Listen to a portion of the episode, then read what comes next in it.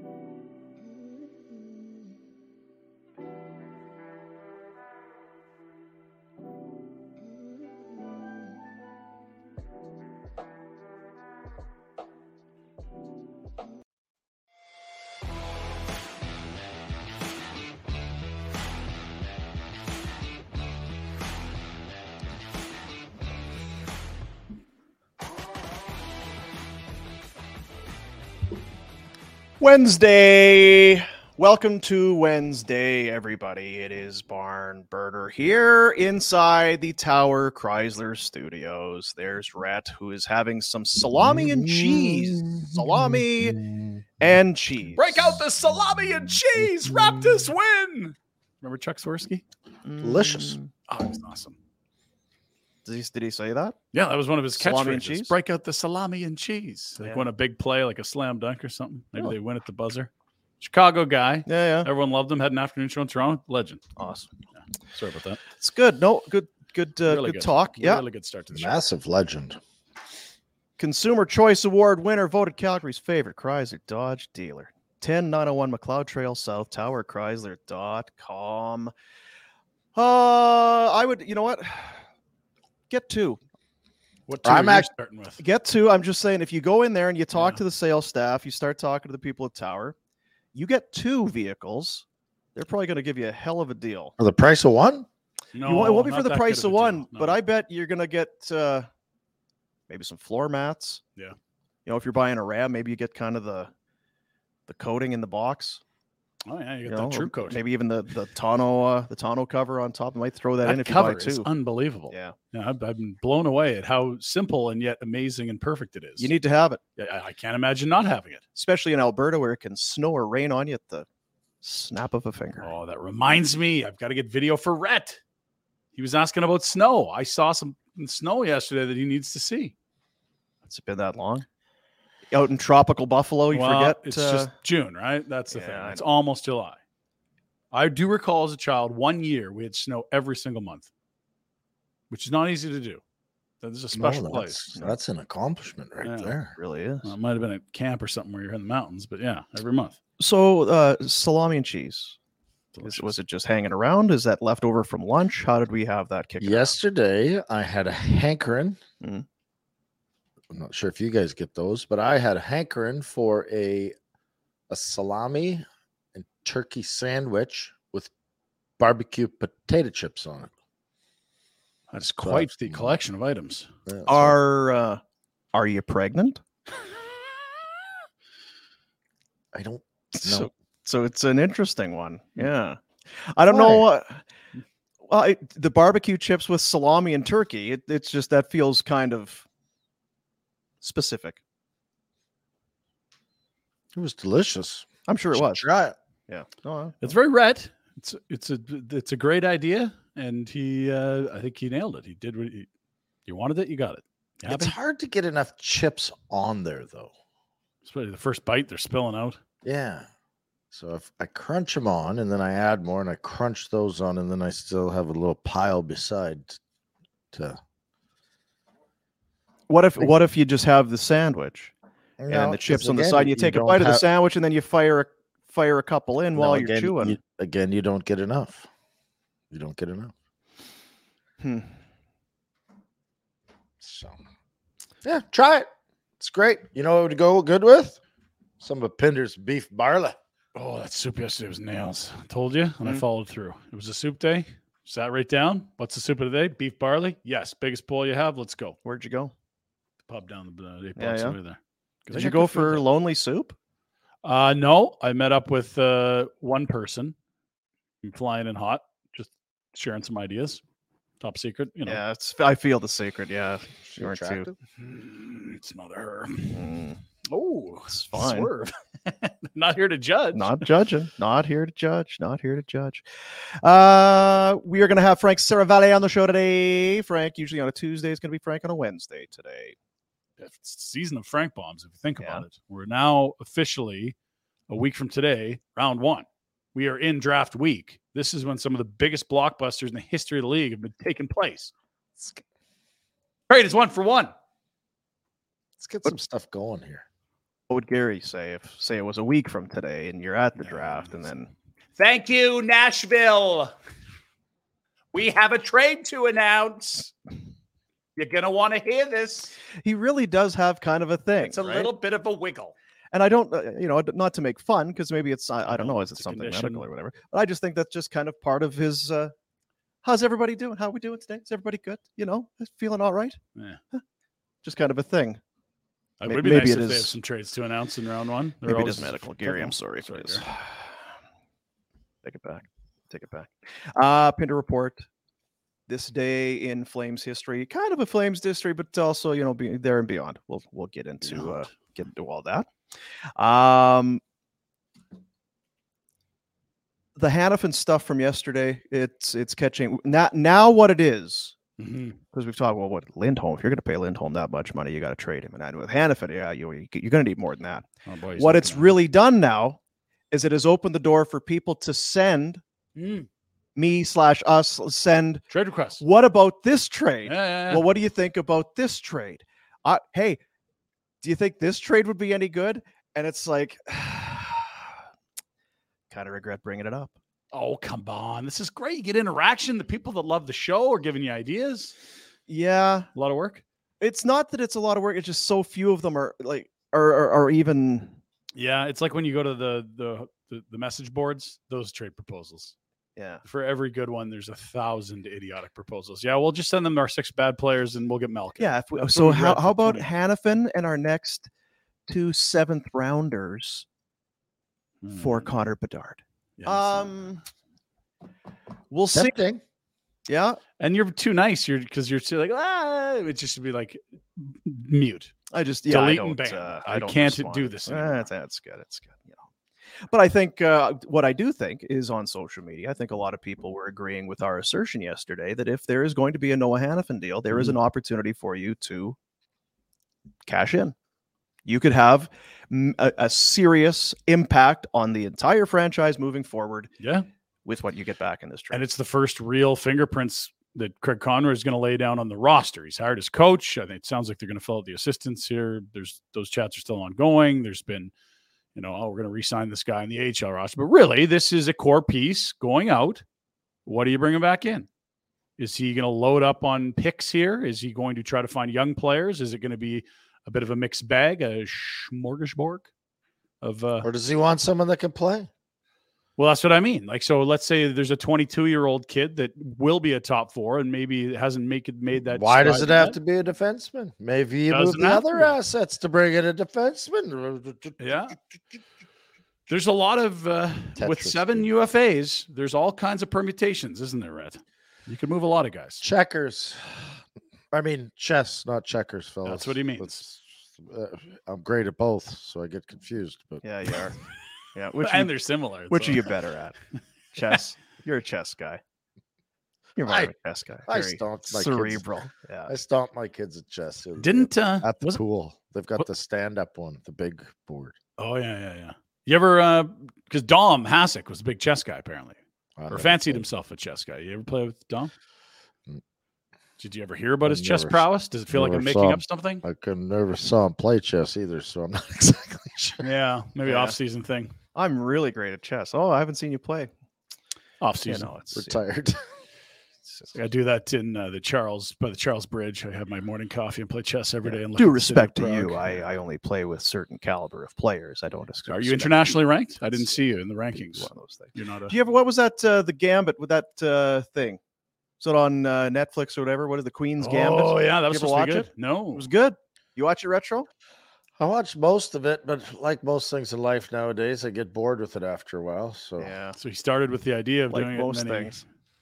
he that frittered out before he got it done. Yeah. Okay. yeah. What what would what else would there be? Like what what other po- examples of things that you you were all in and then you lost? Eh, I Uh, don't know if I. Uh, eh, you know, kids, family, Yeah. uh, life. work. That's rough. That's- Uh, you were saying that that's a problem now. Is that you start all these series and you're like, oh, this is decent, and then like you're four episodes in it, ah, I can't can't be bothered.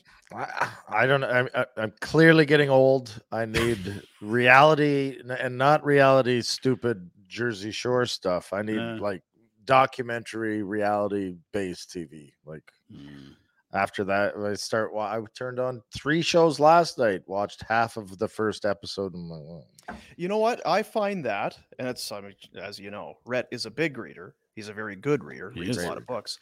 I have a hard time with fiction yeah, because you got to. Uh, I'm not. Uh, yeah, I'm not. I'm not in it. I'm not believing it. Which is, you know, whether it's true crime or, like you say, documentaries or just.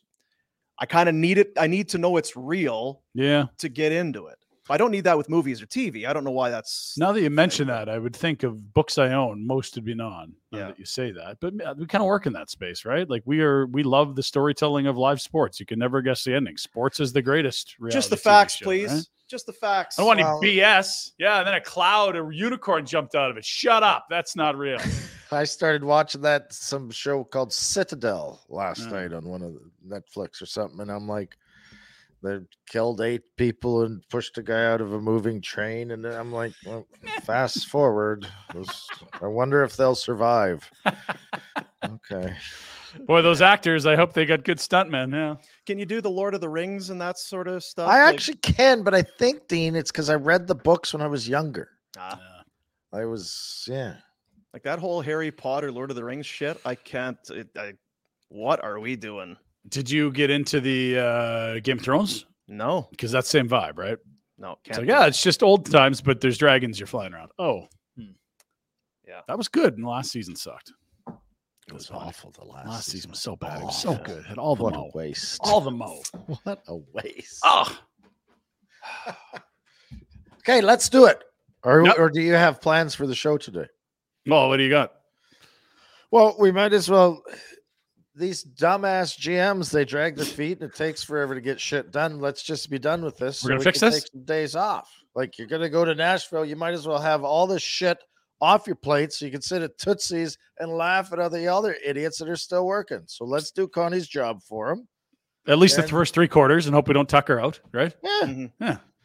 So I kind of like the idea of being at Tootsie's for sure. I'm So into that's- that. Yeah. that's what The, this the rooftop, about, nice yeah, weather. That's Oh, what it'll this does. be Music will be all for it. good. Yeah. mint. They got those shiner box with the yellow label. Oh, that, Armfuls. whatever. So Mhm. Noah Hanifin to Toronto for Nylander. And then we're going to move. We're going to. Hey, oh, I, no. I don't know if we can move Toffoli quite yet. We're going to move Michael Backlund out. what do you Again, get I for don't. Backlund? Yeah. Picks? I need well, okay. So this is where I need your help, guys. Yeah, Dave yeah. Nonis and and, uh, and Don Maloney. Don Maloney. Delicious. What? Who are we moving up front to, to fill Hanifin's spot on the blue line? Because we got Nylander now up front. There's a lot of There's effort your depth. Spot. We're really- spot. We've Yeah. really, we've really created something up front. No, I don't want to throw a wrench in your plans. Just really quickly, Nylander, exact same situation as Hanifin. A year away from UFA. That's Doesn't matter. He loves Calgary. He's from Calgary. Fucking Calgarian. Let's go. It's a dual here. sign. Place for and- Sweden. Not too worried about that. Calgarian. Let's go. Yeah, yeah. Dual sign and trade. Dual sign and trade. God bless oh, you. And you've added to your cap. Yeah. You're now spending We can't more. sign this guy. and You can't sign this guy. But let's yeah, we'll we'll sign him. and- So yeah. I don't mind that. We can revisit that, but I think we should start with something we can all agree on. Can we move Vladar out for a second and just call that done? Sure. if you're getting a second, yeah, let's do it. Okay. all right, This and especially this year's draft. I'm Deep yeah, draft. Yeah, let's and go. you Let's know, go. you don't have to use that. That second can go get you to No, fill you're a hole. moving that second. Yeah, yeah, yeah, yeah. and you already have your own second. You don't have your third. So now you got a first and two seconds, and all you did you graduated Wolf. So who are let's let's go uh, kind of even broad, broaden things. Who are some of the players that you're hearing around the league that are potentially available? Because we're close now, and you hear all of these names. Oh, this oh, this guy could be on the move, and I'm not sure if this guy could be there. This this whole thing. Um, we've long heard about Travis Konecny in Philadelphia as a guy that was tied. I know that Treliving and the Flames were a big fan of him. I believe that was the Dougie Hamilton trade draft. Draft, yeah, They 2015. had a pick that they traded to Boston in the Dougie Hamilton trade. I believe so. Would uh, they had their Well, Well, that's you true don't- living. That's not con. no, I, yeah, no. I'm just saying that's uh, the scouting staff. The people at one point they were high on him, and I think that his game has been. I think you like him if you're a scout. You absolutely like where he's at. I don't think anyone in Philly's off limits. If you like Sean Couturier, uh, injuries. If you like Scott Laughton, if you like like Philly's, Yeah. they, they've been floating Carter Hart's name out there. Nothing is off the table for Danny Briere. They're finally embracing that we're going to tear this down a little. Yeah. So anyone you want, you can call Uh, you hear Winnipeg's got the three guys. Well, we'll talk about Winnipeg. They got fuck. They got a mess in Winnipeg. do they ever? Um, what was I just gonna say? Uh, Brett Pesce's name, oddly and interestingly, in Carolina, Mhm. is a guy that may be out there. I, I keep coming back to Martin Necas. Marty Necas. He was the, the name theoretically in the Tkachuk in the offer that they Tkachuk together. thing, and just uh, I don't know. Is there a chance you could maybe pry that guy out of there? I don't know that they're going to do it for a Hanifin. Hanifin was a Kane already. I'm not sure. Do you kiss and make up there? But uh, are are there any of those? Is there anybody out there in that rumor mill that you would be placing a call and saying, "Hey, heard a thing uh, about uh, your guy. What's it gonna take for you and me to get a deal done today?" Sanheim in Philly, former hitman. If you want to add another top four, is Bl- here played here, Mm-hmm. Manitoba guy.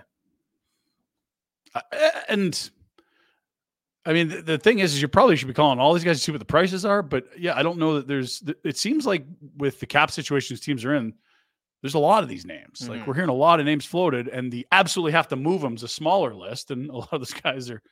It's Hanifin and some Jets, and So the thing about uh, about this though, retro, is the Flames are in somewhat of a cap situation where they would love to move some money in order to ice their team next year. That's So- why uh, I've enlisted y- you and the brilliance of Ryan to Brilliance, assist yeah. me in this. So yeah, let's figure it out. So they're uh, over the cap right now.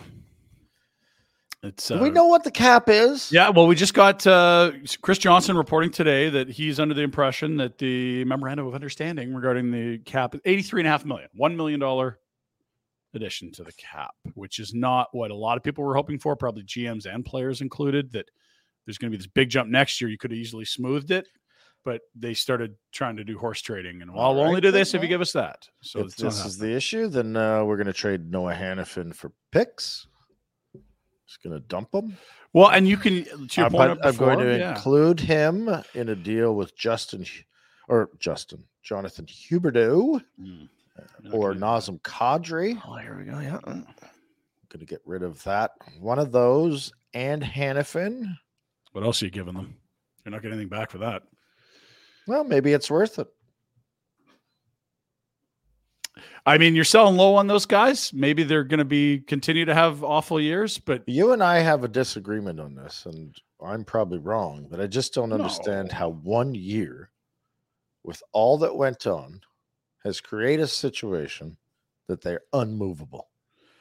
uh, I, I think like it, I in two ways I feel about it. I don't think And- Heroes as bad as he looked last year, but I also think, given the term, other GMs aren't going to risk. Then commitment why were we not buyback, yeah. screaming bloody murder murder when Mr. Treliving signed this guy or these Well, guys? because you never thought it, a guy could drop that much. It's the greatest drop in points in NHL history. 115. What did he have for points last year?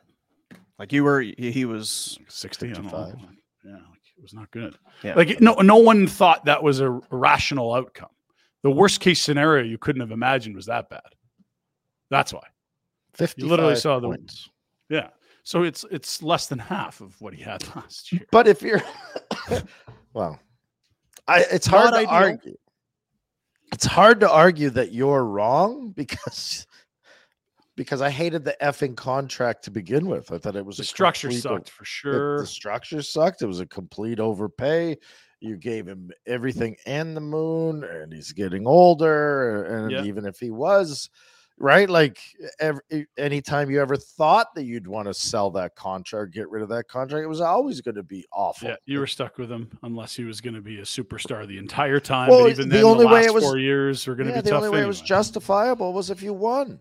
So now that it's happened and we've seen the season and we know that it's probably a top five most difficult contract in the NHL to move, this is the situation that Connie walks into. He doesn't have the magic eraser or the receipt to return Huberdeau to Home Depot. Like he's this is he has to deal with this. And I don't think that you That's this is the the, summer to try to move him if you are going to try to move him, even if you could possibly move him. How how do you move forward with this team?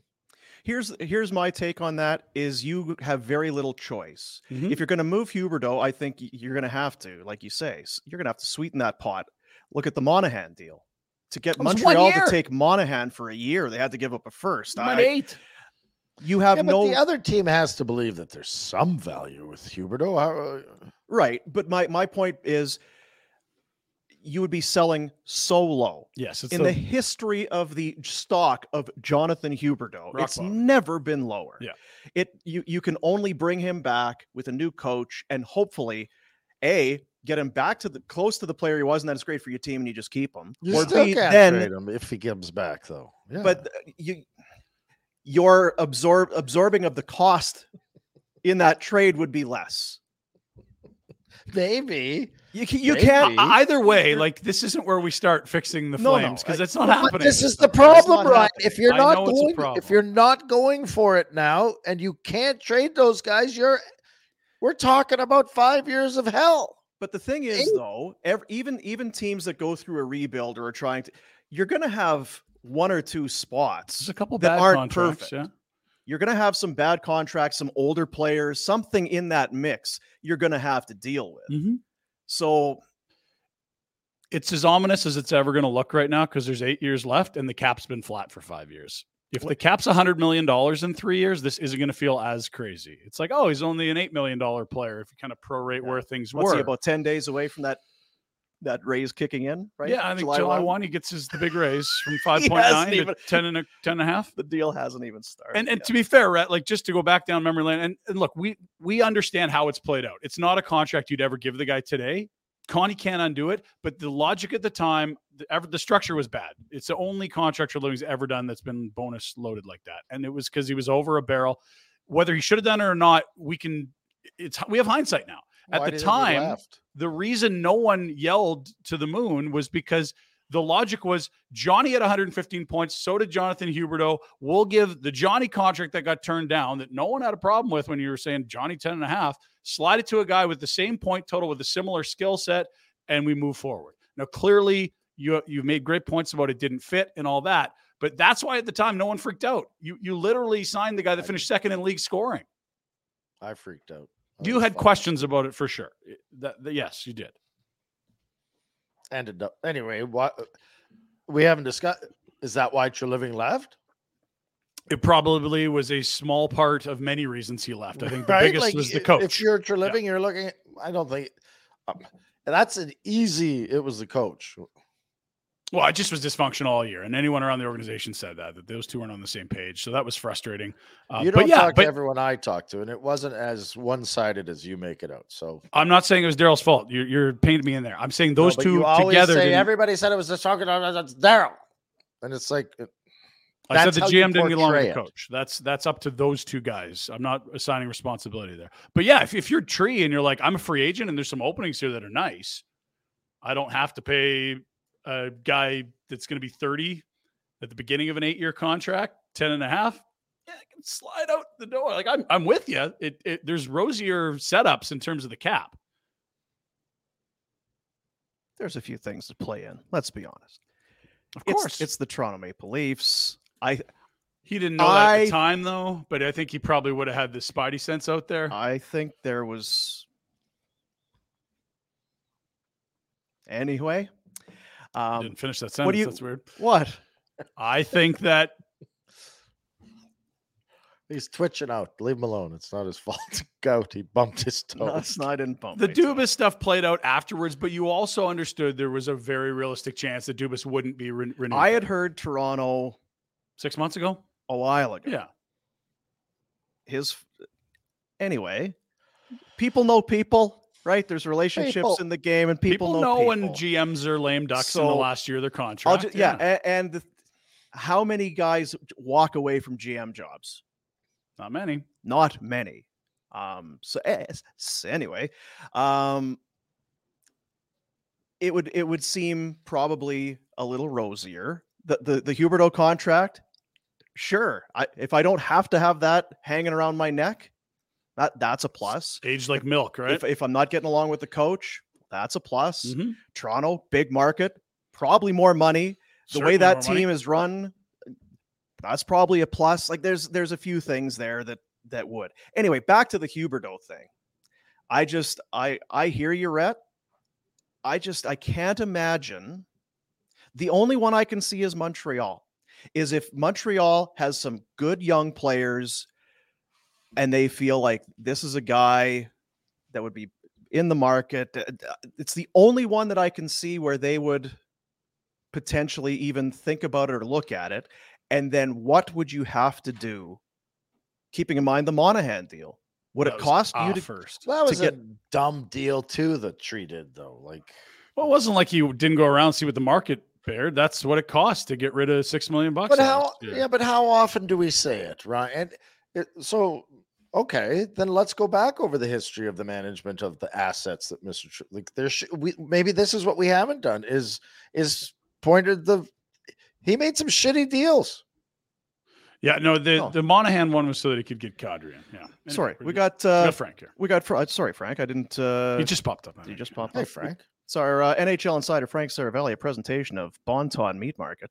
Bonton opened their doors back in 1921. Since then, just first class treatment of every customer that walks through the door, their staff. The product is top notch AAA Alberta beef, free range poultry, grain fed Alberta lamb. Mm. 28 Crowfoot Circle Northwest, bontonmeatmarket.com is the website. And it's I've, it's apropos in a way that uh, Bonton Meats is the sponsor of playoff or now off-season Frank Seravalli Ooh. because uh, I have something here I need uh, I need you to do some splaining, uh, Frank. Uh-oh. This goes back uh, Oh, to I guess was that Father's Day? yeah, that was Father's Day. This Yeah. was on your Soch. It's a, for those that are just listening along. That is a griddle with some uh, meat and o- other food items on it. Could you please describe to us what we're looking at? Well, so you see some bacon there, of course, Mhm. some thick cut bacon, and then uh, what you see in the middle there is a. New Jersey staple called pork roll. Uh, some also call it Taylor ham. Not sure if you're familiar or what the closest equivalent would be. Think like Canadian bacon, except way better and saltier. Oh, I thought you were going to say baloney. I thought you had some baloney going there, Frank. No, no, no, no, no. But I was gonna ask you guys, can does I don't know what the uh the agricultural rules are crossing the border. Can I can I get a can I order a Bon Ton shipment or can I can you can you Oh, guys tough. bring me a cooler to I feel like someone's going to get thrown in the slam if we do that. It's you an issue. Americans very protective of your uh yeah, of your Yeah, meat. but but I need some Alberta AAA beef. Like You that's catch a flight, buddy. Yeah. No, I know So this griddle is brand new. This was one of the first meals I cooked on the griddle. Fired it up over the weekend and so good. Yeah. No, I could I, I couldn't tell. I figured we're, we're going to bring this up. We've been talking about uh, bologna, and really, it is. It's You guys are full of baloney. it's the meat of uh, kings. It's the choice of champions. Uh, we're trying to bring bologna back, and I thought, man, if this is Seravalli down in in Philly, down in PA, also representing some baloney, baloney nation, then uh, we were going to celebrate today. But uh, So, fun fact I've never actually had any baloney at any What? point. Come on. here's you know what you need to do get yourself some go to a meat market get some good bologna Uh, what, what's some, some not some shit and then not fire it packaged bullshit. yeah none of that go into it to a nice meat market and get them to cut you some a decent thickness and you throw it on that griddle of yours So, you're saying not like cold cuts baloney, like actual real baloney. well it's coming off the same the same deal Go to probably the right deli. it's going to come say, in a, Give me your best bologna. Hmm. and throw it on your griddle is that a blackstone what is that uh, you got there Yeah, it's a Blackstone equivalent. I went with the Traeger brand. Gotcha Okay. very nice very All right. nice Next, so when you get your Alberta AAA beautiful beef, you got to get the Traeger Saskatchewan seasoning. Hmm. Okay. Throw it on your steaks. Oh, so good.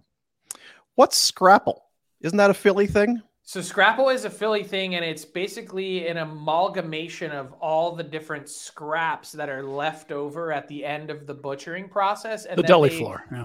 They use like uh, cornmeal flour to kind of like goop it all together, and it's Mm. it's in like a loaf, and you can like cut it and throw it on the griddle. Also incredibly salty, Mm. but like delicious.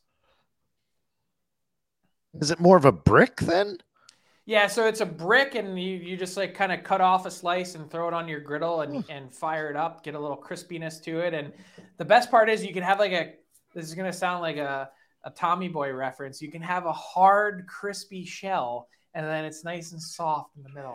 yeah Richard, it's a Your hard head has a hard shell. candy shell. How uh how similar would it be to uh, spam or in cat click? No, not very similar. No. Like the the idea of the brick being similar, but Yeah. the the internal you know stuff is not similar Yeah. at all. Do we know what that is? Because that feels like you say collection off the Snouts and things cutting you don't, you don't want to know. It's like haggis. You didn't want to know. yeah. It's also like absolutely terrible for you, Really? Which is why which is why I eat it. Most things in life that are great are. I was gonna say. Yeah, most things are. As you can tell, I, I don't I don't really have any. Ah, uh, you look great, Now, is it only in Philly? Uh no, it just originates from Philly, and it's a you can like any grocery store you would go in here, like they would sell it So could I go down in Buffalo here and get some scrapple? potentially. I'm gonna look. You should try it. It's a great breakfast meat. Okay. Look how excited for retro. You got plans today now. You got you got shit to do. all Research. Yeah. Man's on a mission now. He's got errands to run. So I'm just gonna I'm gonna rattle some things off here because I, I so in Winnipeg, uh, Connor Hellebuyck is leaving. Uh, Dubois, he wants out. Scheifele, Last uh, year. they're they're done with it. Let's get it. And now potentially buying out Blake Wheeler. Last year.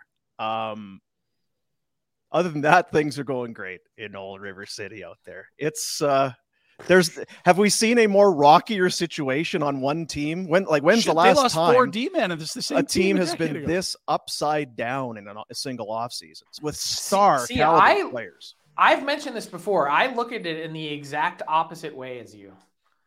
How upside down or woe is us, all these guys are leaving and wow, wow, I can't believe it. Last time I checked, Pierre Luc Dubois, the premier center available on the market as a young guy just turning 25. Yeah. Number one goalie. Mark top two in the world, Scheifele? maybe. Yeah, number, you know, definitely the number one goalie available in Connor Hellebuyck, but pedigreed and one of the best of his generation. Has a Vezina as a finalist yet again for another one. At the top of his game and signed to a reasonable deal for next season. Mark Scheifele coming off a 40 plus goal season at a $6 million cap hit. Tell me, you know, uh, maybe the, the biggest thorn in their side here is Blake Wheeler, quite literally from a, a team perspective as well. Mhm. It's going to be addition by subtraction not having him back next year, whether you buy him out or eat half and trade him. Like, w- tell me why the Jets are in a bad spot. I'll tell you why they could rebound and be a playoff team next year. Yeah, I, I guess I don't mean they're they're in a bad spot necessarily. It's just they Lots of issues to do. they th- there's a lot in one, and I guess that you know what that's part of what with Cheveldayoff. There's there's so much loyalty, and in some and some people that say they, they don't do anything, they sit on their hands, and whatever it is. That's maybe how you get here. You saw one coach leave, the other coach torch the guys after the season was over. After the final buzzer, he crushed the guys in the room, and then the guys are coming back. It's clear I wish That they need a that. fix. Oh. Yeah, uh, uh, it's. I, I'd be very curious to talk to people there, maybe off the record, to find out just how long has it been this dysfunctional? Because it's out for all the public to see now, behind the scenes. How long has that room been fractured? Because the results, obviously, on the ice haven't been great. I think it's years. I mean, I think it drove Paul Maurice quite literally to the point of exhaustion and the brink of retirement. Hmm. And it, it's it's a it's a combination of a few things. Um, if you've spent any time around Blake Wheeler, which I have, and and I he's one of my favorite guys to interview because if you ask him the right question, you're to get a really good answer, and you're to get an honest answer but he can also be an absolute surly prick. And he can be negative and he can be ornery to be around. And Mark Scheifele can be miserable. And you have two guys that are highly talented like that, that have been there, want to experience success, feel like at some point they've been underpaid, and have a lot of frustration to take out on the group. And it's been a taxing situation. And this team needed to turn over the page and they needed to do it last summer. And they acknowledged that they needed to do it because they ripped the C off of his jersey, but they weren't willing to actually step up and solve the problem. And I think it's a big reason why their season sort of swirled down the drain. They were in first place in the Central Division in late January and didn't make the playoffs or made the playoffs but lost in Barely, the yeah. first round, excuse me. Yeah, so yeah. I mean, they they needed to make changes, knew it, and didn't do it, and now are kind of forced to a year later with a bunch of other guys making decisions based off of those decisions. And to be fair with Wheeler, it's one year left now. The buyout's much more attractive than it would have been last year. And uh, do you think they can move him if they ate half, or does this have to be a buyout at this point? No, I I think there has been some trade interest. I think the expectation is that the Jets would have to eat half uh, because teams know that they're in a spot. Look, it's either if you don't eat half, we're gonna you're gonna have to buy him out, and he's gonna be on your books for two years. Yeah. Um, and, and you're gonna have to pay slightly more money uh, to do it that way. I see some interest in Blake Wheeler because he still puts up 60 points ish, 55 points.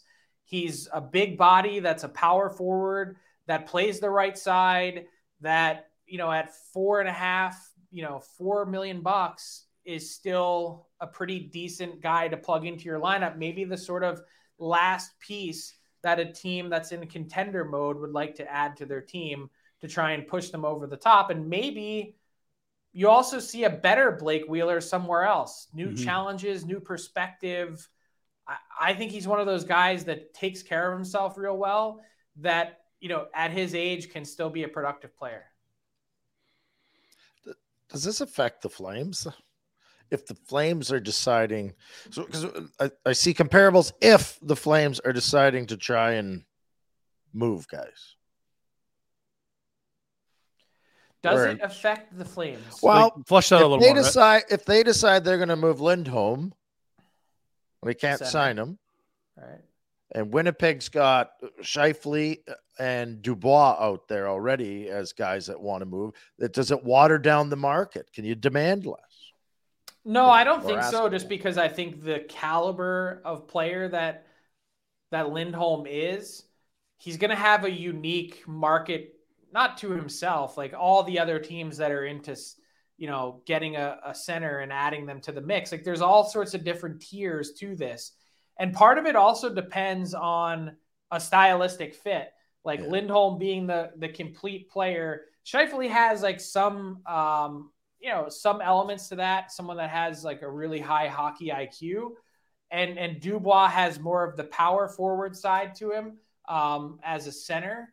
That's really kind of just growing into his body, and I think can actually do a bit more than what he's put up in Winnipeg.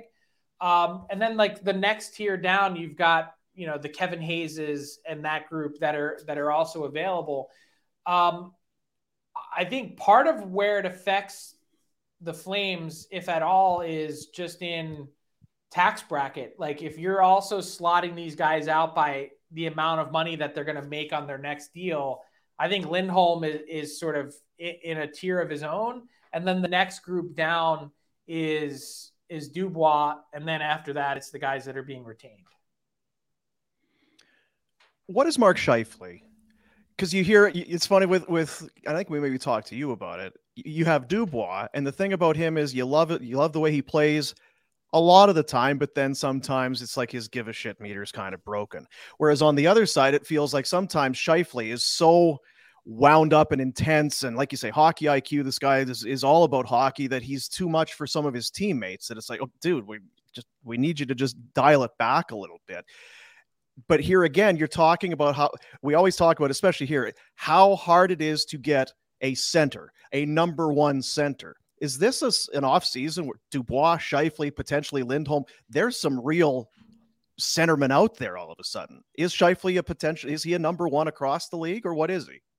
Uh, I don't think he. You know, I think he's in that. We we talked about this last week. The idea of Lindholm you know, there's maybe like 12 centers in the league that you say, okay, they're number one centers and you don't even have to think about it. Like you hear the name and you just nod and move on. And so once you get past like 12 and 13, there's sort of this next group of guys that are right on the edge and the cusp of that.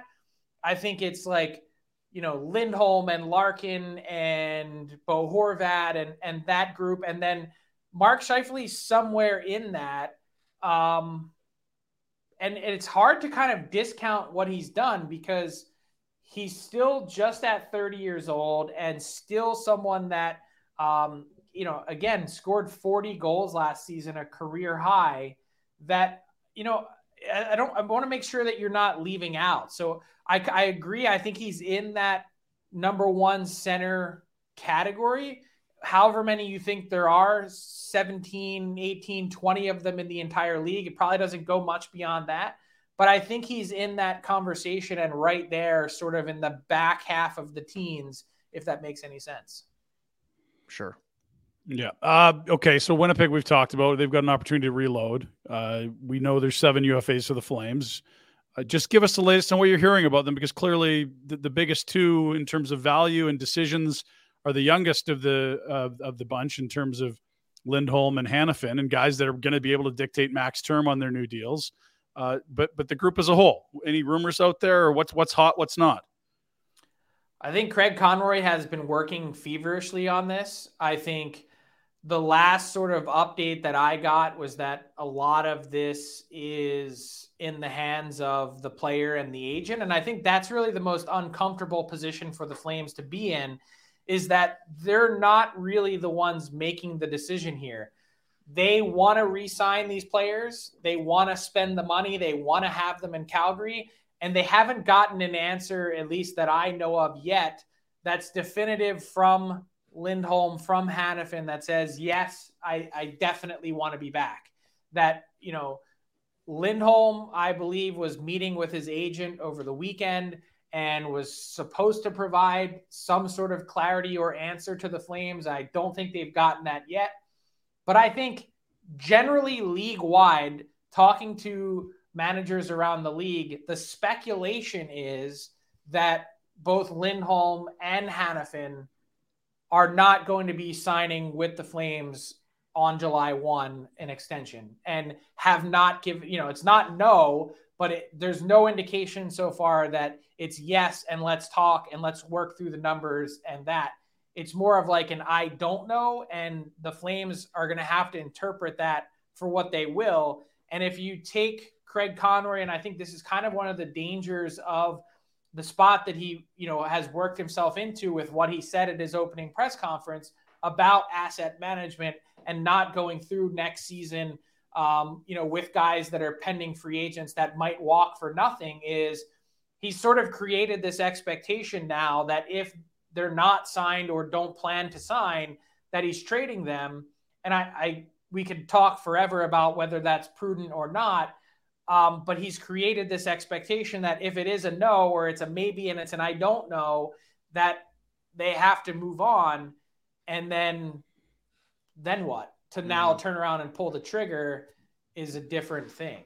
Just to clarify really quick, some of the reporting around Hanifin suggests that he won't resign. That's too strong for your liking? No, it's not too strong. I, I think it's more or less just been, I don't know. Like, you know, I want to keep talking and, and, it, they don't it's not that they dislike the situation in Calgary it's just that they don't really know exactly what it's hard to project what the market's going to be like 1 year from now cuz right. you're looking at all the other guys that are available in your same class and then right now you're looking at the teams that might be interested you in this moment in time and then can I re-sign there? Do they have the cap space? Do they want to re-sign me? There's a whole lot of things to work through that isn't as simple as saying like I'm a UFA in in 11 days or 9 days and I know exactly what the the market looks like. The the big jump that everyone is expecting for the salary cap in a year's time is that is that is that potentially holding things up or are all teams and all agents and players under the assumption we know it's going to be big so we're just kind of all in that ballpark of what we expect it's going to be yeah everyone expects it to be big i think everyone we sort of got some clarity or reporting today from Chris Johnston, who says he believes the, the cap is going to be at 83.5 million next year. I don't have any confirmation on that. I checked in with a, uh, three NHL GMs in the last hour who have all said that they have zero direction in any formal way from the NHL. There hasn't even been a hint. There's been no memo or anything like that that's gone out that says, yes, the cap is definitely going to be at 83.5 next season. But because we know that that debt is going to be paid off and next season goes back to being linked to revenue, you're looking at 90 million plus dollars next season that the cap is going to be at. That is, you know, with what a lot of teams are looking at, it's not only going to alleviate a lot of problems and pressure points, but it's also going to create this windfall of cash that you might see teams start to spend now, uh, knowing as my mic just fell off my desk. That's you. Okay, sorry. That uh, as my mic fell, that uh, they might go out and spend some of that now. Yeah.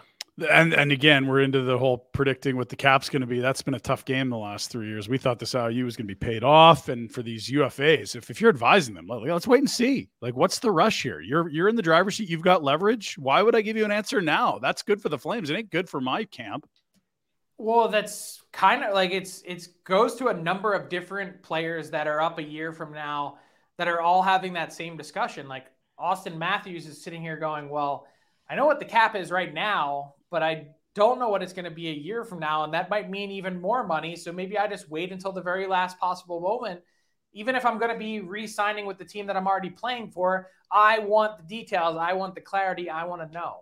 Can you put into your contract, I want 15% of the cap? No. No. Yeah, that would be one way to solve for sure, though, wouldn't it? Right? It's like wherever the cap is, I'm getting a percentage of it. Not, but they have to lock in AAV. It's like a number you're stuck with, and if you're going long term, that's you're marrying someone for eight years. You'd Mhm. hate to leave an extra, you know, oh, the cap was five million higher. I could have got another five percent of that for all eight of those years. Shit, that's a lot of money at the end of it. Yeah, and, and by the way, Pinder, I just wanted to say I, I I I didn't want anyone to think that I was being wishy washy um, with my answer on where things stand with Lindholm and with Hanifin. This is the information as I know it. That everyone thinks the answer is no, Yeah, but the Flames, I don't. I at least I believe have not gotten a formal no yeah. from these guys. So I just want to be clear about how I'm I'm framing all this. no, that's and in, good. That's and in a tough lot of markets, that's you. That of course that's understandable. Whereas here, it's gonna it's gonna rub a little differently because of what happened with Gaudreau, and you saw the Tkachuk, like that whole thing in Calgary when you, and especially when Conroy came out and kind of more or less said, Don't we can't that." let that happen again. Yeah. Where we go into a season lame duck with some players and then have them leave. It, it's very understandable. So it Yeah, he's got seven UFAs, but the two that you can't have uncertainty on are the the guys that are gonna the the, the franchise Yeah. pillars, the guys in their twenties right now. Like that's that, the guys that are gonna dictate huge dollars in max term. That, that's If a tough spot. If those guys can come to terms or come back next year and they play, Frank, what do you do? You th- what kind of turnaround are the Flames a playoff team and are they a go deep team or what do you see with the lineup the way it's kind of structured right now for the Flames if Such they a- just stand pat? It's such a wild question to answer because I don't like no one saw the Panthers going on this run and and even the Golden Knights, everyone was kind of like good team, but eh, like are they really, you know, the class of the NHL? Does anyone think that this team's really hoisting the Stanley Cup? Like they weren't a popular pre playoffs pick of this team's going all the way. And that that ended up being our final. I think if this if if what the Flames have right now on paper came back next season, you know, regardless of extension or not. And you know what? Craig Conroy said, you know, I can't find the proper return for Lindholm. And I don't know what's going to happen with Hanifin, but damn, that contract under five million bucks a year is serious surplus value for us. And we're going to, like, I think the devil's advocate to all of this is what is the harm in having a player play the final year of his deal that you signed this contract? It has an end date. What's the harm in getting to the end date and then just shaking the guy's hand and say, thanks for your service. I appreciate it. We're going to let you walk. Because I think the alternative to that, on one hand, is you end up with a player that you have locked up for too many years at an AAV that makes you just slightly uncomfortable. And that's on the positive end of it. Mm-hmm. And on the other end of it is you end up trading a guy for just go back, you know, one year's time to the situation that the Flames were in getting Huberdeau and Weegar, that they then felt beholden to re-sign those guys to contracts that you now feel slightly uncomfortable with. So I don't think there's a perfect scenario. Um, but I, I do think that there's something to the idea that I think one team that's been an absolute leader in this category of this sort of fish or cut bait um, is the Carolina Hurricanes. Like some guys, they're like, yeah, this is great. This contract is a serious bargain. We're going to have it play out and then we're going to move him. And other guys, they've been like, hey, we know a year ahead of time that there is zero chance that we're going to be able to, we have interest in paying this guy market value. He gone. I I get it. I just, I think so many times teams are focused on, you know, what they're losing as opposed to, you know, this is sort of the opposite end view, which is look at the amazing opportunity that we have now to go spend the money that we would have had to pay Lindholm. And yeah, it's hard to replace a 1C, but I just think the idea of like, oh, you have to do this. This is the playbook. This is what asset management says. Like maybe you get to a year from now playing out. And I think to answer your question, I think the Flames are a playoff team, and then you roll the dice and you figure out what happens after that. But just to play devil's advocate, what happens if you get through this next year with all those guys under contract and you say, we lost in the first round again. We made the playoffs, and that was great. But like, we got to shake it up. We got to change the DNA of this team. We got to do something different. And if you had resigned all of them, you're like, holy smokes, like we can't go anywhere. We're handcuffed. Yeah. It's a tough spot because again, you're right into the scar tissue of Johnny leaving for nothing, and Craig comes out and says I can't go into the season with seven UFAs, and oh my gosh, like Lindholm leaves for nothing. Yes, it was a great value deal, but how in the world are you competitive without him? Your top center's a 34 year old Nazem Kadri. Fine with like, you're tied to the guys you want to be tied to, and not the guys like if they fail again, you're going to be really be looking at the Huberdeau and and Kadri deals and going, geez, these are the ones that are handcuffing us because you would have signed a Hanifin and a Lindholm, and you'd rather pay the anyway. I I, I agree with you. I, I love how Carolina does business. I just wonder how you see your way through this because back to those two contracts I just mentioned. To me, if the team doesn't do well, I don't know. Like, and here, maybe this is a question for you. Can say you go through the year this year status quo Lindholm and Hanifin walk, or you trade them, or whatever happens, and you do make the playoffs, you do lose in the first round, but you're not happy with it. Are Kadri and Huberdeau guys that you can ride or keep around long term and bring in a youth movement? I think so. And not only that, it doesn't really matter what I think. The reality is they're not going anywhere. Yeah. They're locked in. So you know it. It's it's almost like no sense even asking about it or crying about it because you know that those guys are there. And for better, so do you plan for five years out instead of two? Well, and that's kind of I think part of the excitement of of if you know if you get to a spot where those guys you have to trade Lindholm, you have. Small details are big surfaces Tight corners or odd shapes? Flat, rounded, textured, or tall?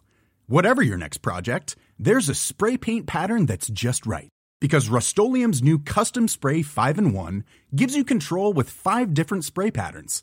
So you can tackle nooks, crannies, edges, and curves without worrying about drips, runs, uneven coverage, or anything else. Custom Spray 5 and 1. Only from Rust Here's a cool fact a crocodile can't stick out its tongue. Another cool fact you can get short term health insurance for a month or just under a year in some states. United Healthcare short term insurance plans are designed for people who are between jobs, coming off their parents' plan, or turning a side hustle into a full time gig. Underwritten by Golden Rule Insurance Company, they offer flexible, budget friendly coverage with access to a nationwide network of doctors and hospitals. Get more cool facts about United Healthcare short term plans at uhone.com.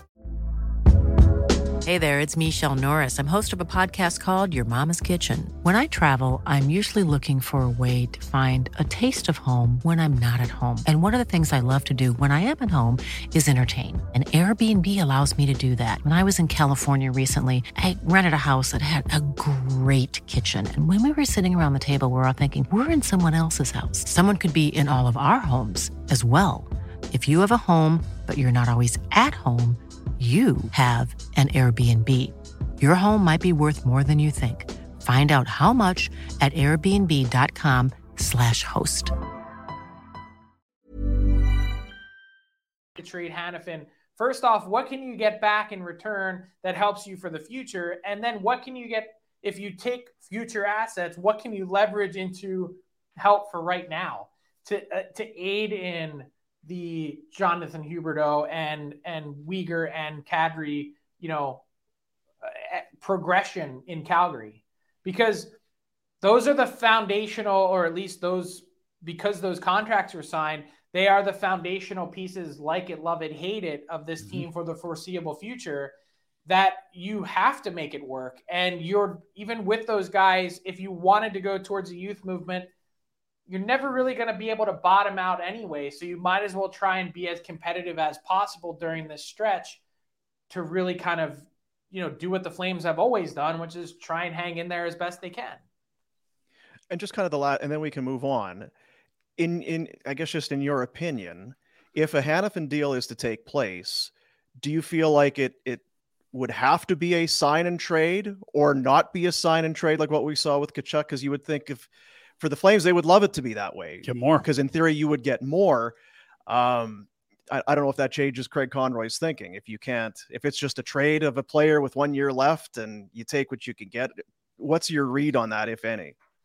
Well, I mean, the other alternative would be that you just allow Noah Hanifin to talk to that team ahead of time. And yeah, you might lose out on the eighth year for the team, um, but you'd at least be able to have him dictate and signal to the team, yes, this is a place not only that I want to go, but this is a place that I'm willing and interested in signing an extension in. And they could even talk parameters of what that would look like to then sign on July 1. Um, I mean, that's yeah. another road to go down to maybe extract a little bit more leverage and, and a slightly better return for your team. But I don't think it, it has to be that way.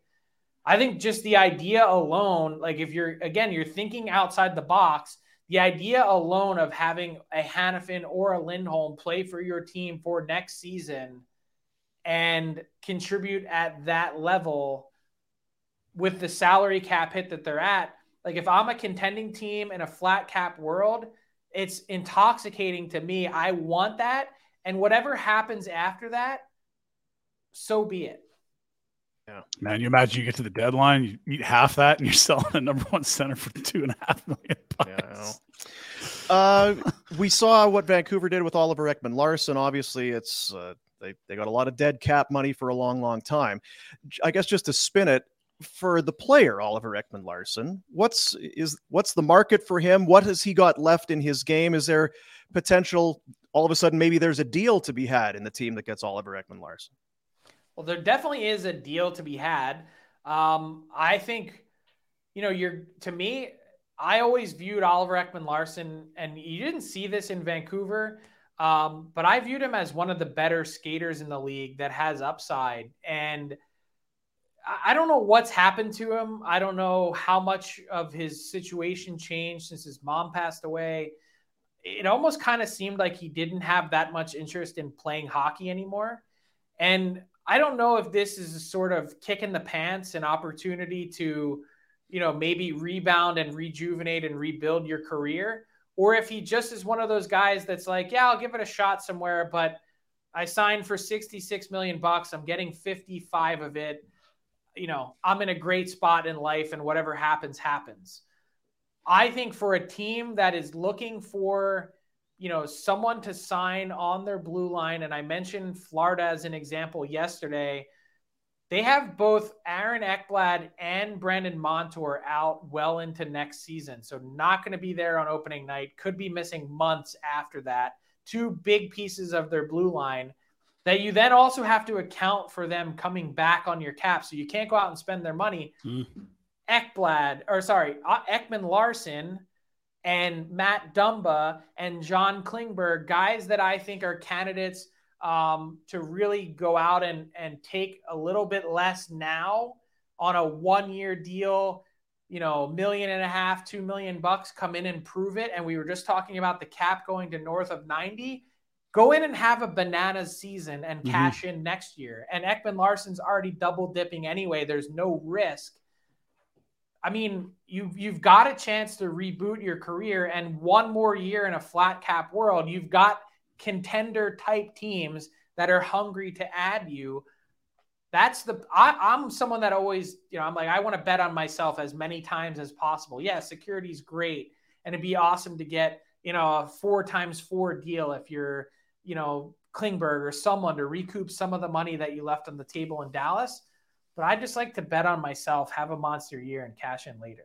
Doesn't it feel like the move Tampa's been making for five years? They bring in a guy you think's washed up in the blue line. He plays third pair, and it's like, oh, he's yeah, he's not dead. It's interesting. It's right role, winning team, not asking him to do too much. This might be a, a, a, rare year where you might not be looking for a two or three year deal you might get some players totally. on a real bargain. Well, Gavrikov a, signed a two year just on to do one, that, didn't he? On a one year deal, yeah. you might get some guys potentially UFAs at a real deal just so they can be UFA again. Yeah. And like you say, I'm going to bet on myself. I'm going to go in and play my balls off and be UFA again next year.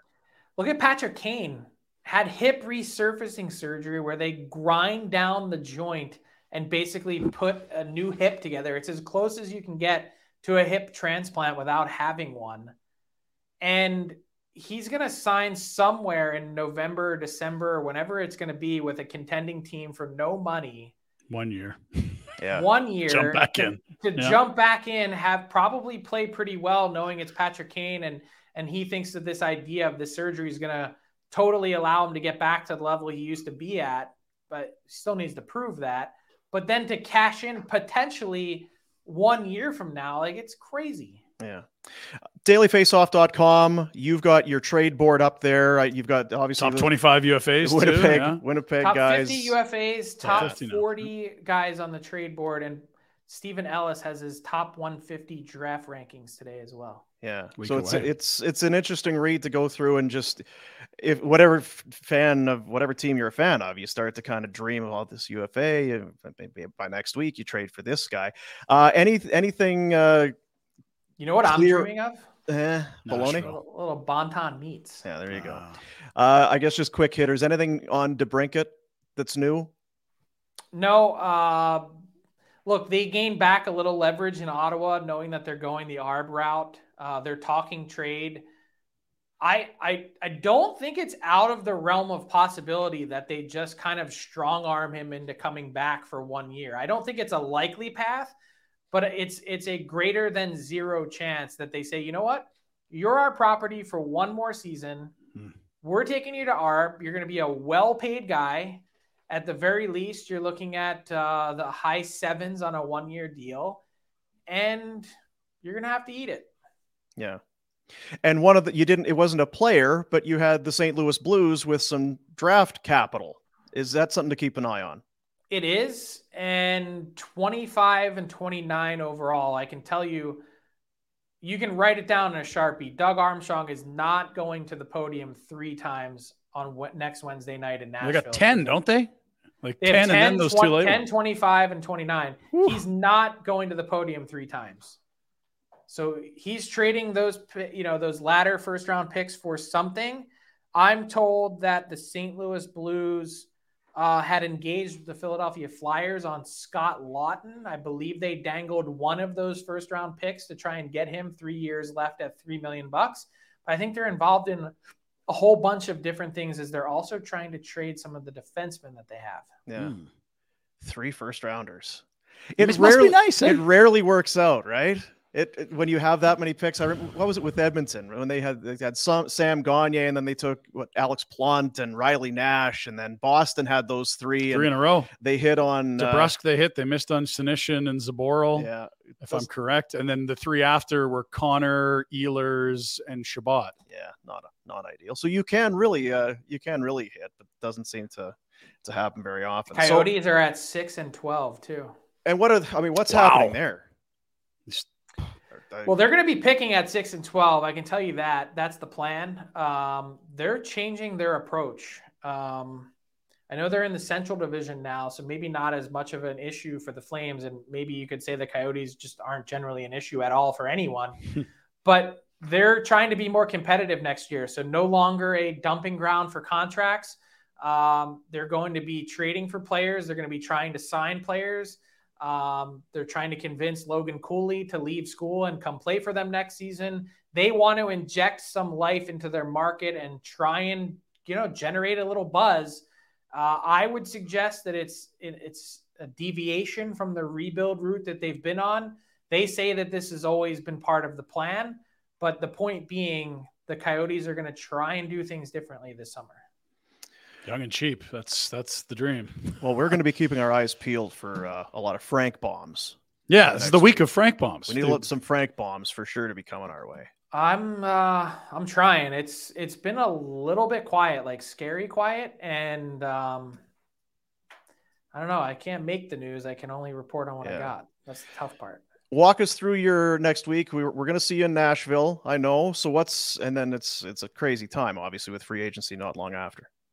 Uh it's a crazy, crazy next uh 10 days 10, till July days. 1st. Yeah. Um Sunday go to Nashville, Monday NHL awards, Tuesday Jeez. used to be the GM meetings not happening. That's when you guys arrive and the party begins. Oh Mm. yeah, And then Wednesday round 1 and Thursday I'm out in Nashville and prepping for free agency. perfect. Jeez. Thanks, Frank. We uh, will look forward to sitting down with you next week with any luck and uh, doing it from Nashville. Sounds good. Perhaps uh, one of our shows, cocktail in hand. Maybe Oh, jeez. and maybe Can't baloney on the, the job. Pardon. Yeah. It's been weeks since we did a show like that. There you go. Thanks, Frank. Good to talk to you, buddy. See you guys. Frank Seravalli, our NHL insider for Bon Ton Meats, Bon Ton Meat Market, 28 Crowfoot Circle, Northwest. Just go and visit. You will leave with something glorious and uh, you'll be better for it. Red, how are we doing there? Did we lose you halfway through? No, I was listening to Frank's take Okay. on it all. Mhm. I tried to be. It makes a lot of sense. Oh, He's I- kind of on the same page as you on that- a lot of that stuff. Like, yeah. I, I think the, the greatest challenge with all this is just the, the what are the Connie's marching orders? Like, I think it's really easy Well, to say let's rebuild. I think we'd all do it. And really. even if it's not a marching order, what do you do if you've got Kadri and Huberdeau? Like you're not going to go. Like in a way, it's like well, you've So- you've, you've committed to going for it. let's say you're three years down the road and like if you're rebuilding it's not two years like you, you need to give yourself some time if the cap's over 100 million 17 million bucks tied up in two guys is not going to sink your battleship it's not great use of the cap but you've got 83% of that cap left know what i mean and that's basically what yeah, and Cod. You're making right, sucks, but you can survive it You can survive it. It's just that you're going to have three years of misery. I think. And if you're rebuilding misery means higher picks maybe i don't know But- but, but like thing bob's been a 10 million guy for four or five years and it's like you survived it he, he was a shitty goalie for four or five years at 10 million bucks and they weren't a bad team it sucks that you wasted some cap you just have to be really smart around that right And like when you say misery, they missed the playoffs this year. by one one point two Like I just yeah. I, I don't know. Was I it miserable? I just It was but but, but what it is is I just if you if you're gonna rebuild and you're gonna be young, boy, you're gonna be bad. Well, it's not like you've been going to round three and round four here for years and years, and suddenly it's going to be a huge shock to your system. You're going to have some guys still here. I don't think you're going to be a horrible team. You may miss the playoffs, but what's the friggin' difference? At least you're I, you know, the problem for me is I'm very jaded because I was jaded about the con, like taking it personally. I didn't like the contracts to begin with, so I've got this shitty attitude towards them. So, and then it didn't work out. And I'm like, see, we should. Yeah. So, and it- they were big parts of the problem last year to be fair weren't they yeah. There was well, their nothing- their lack of success was a huge part of the problem. Yeah. There was no part of any of that. Uh, well, remember we looked at the Kadri numbers and we just had it in, in our heads that it was such an awful failure for goals, everybody. Yeah. not- well, All-star. terrible, right? I mean, there's other Well, it things. was an all star. right? Like, there's other things. I guess it's not not the worst. and thing it's in the like world, jesus and- could your could your power play be 5% better could you get a few more saves absolutely on both accounts you could and it's like they had one more point than fucking florida Yeah, That's why this is such a weird spot. They're stuck in that mucky middle where it's like, I don't know if I can believe you're a contender. And even if you were going to start selling parts, you're not bad enough to start drafting the top five where you really get like franchise altering players. No, It's a again, weird, mushy you're middle, Another year in, you're another year into it, and you're like, "Wow, damn it, we were."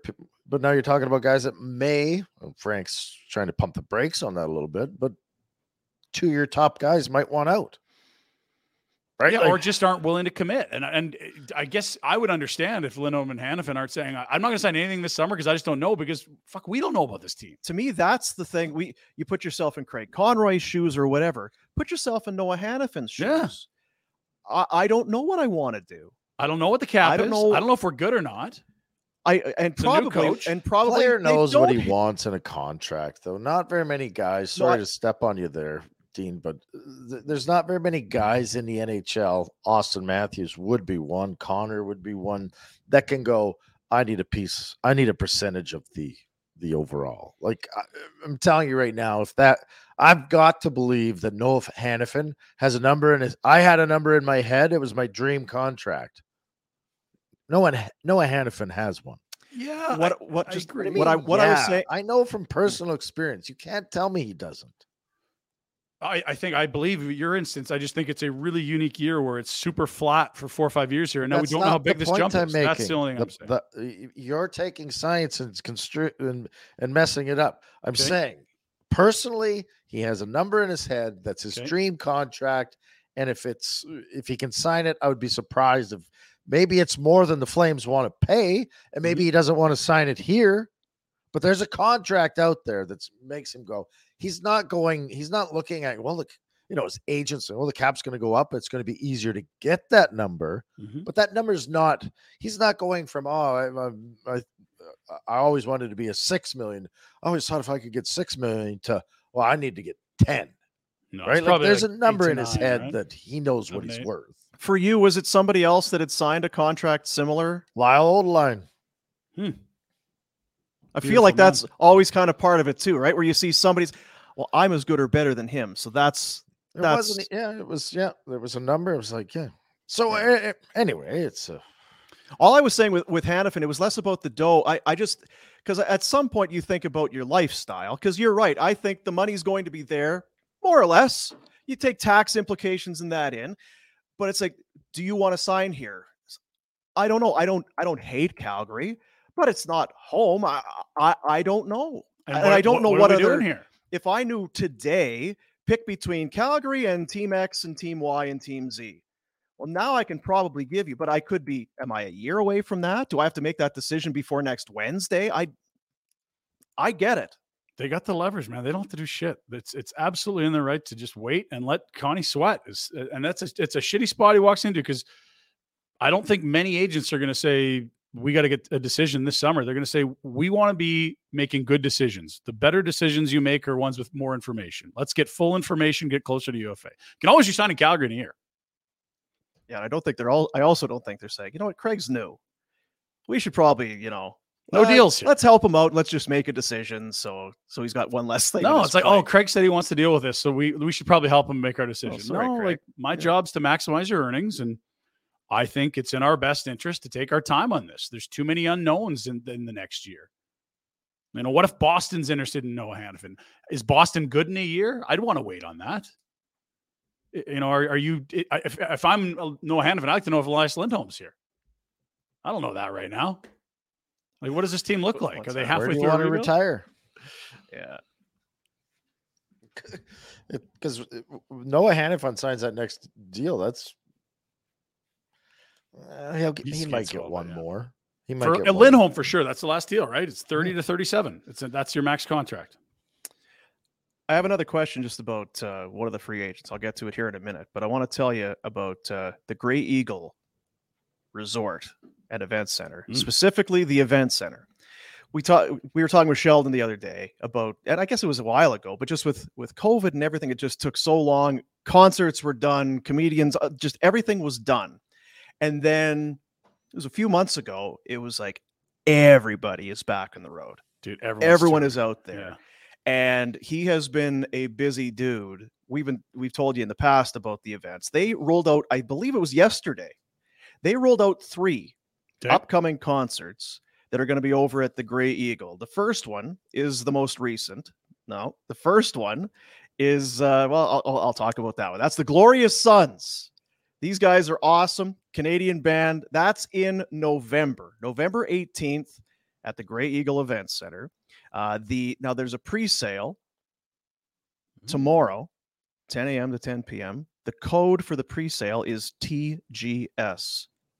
The glorious sons. That's I'm guessing that's what it it's got to be. So if you go in for the bit. pre-sale, that's the code you're going to need, TGS. So that was one of them that came out yesterday.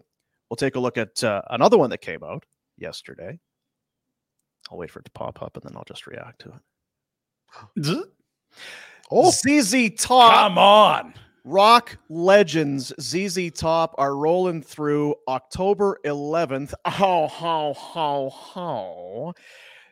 June 21 is the uh, the pre-sale. So that's today. Black top. Ends tomorrow at 10 p.m. The code for pre-sale there is Lovin, L O V I N, Lovin. as in I'm guessing give me all your lovin' McLovin. all your hugs and kisses too. So a little ZZ Top, the Raw Whiskey Tour, October 11th, and then the other, which uh, blew some wind up your skirt, was excited about this. Portugal the man. with special guests, Good Kid. I, uh, Wednesday, November 8th. The pre-sale is also starting tomorrow for that one.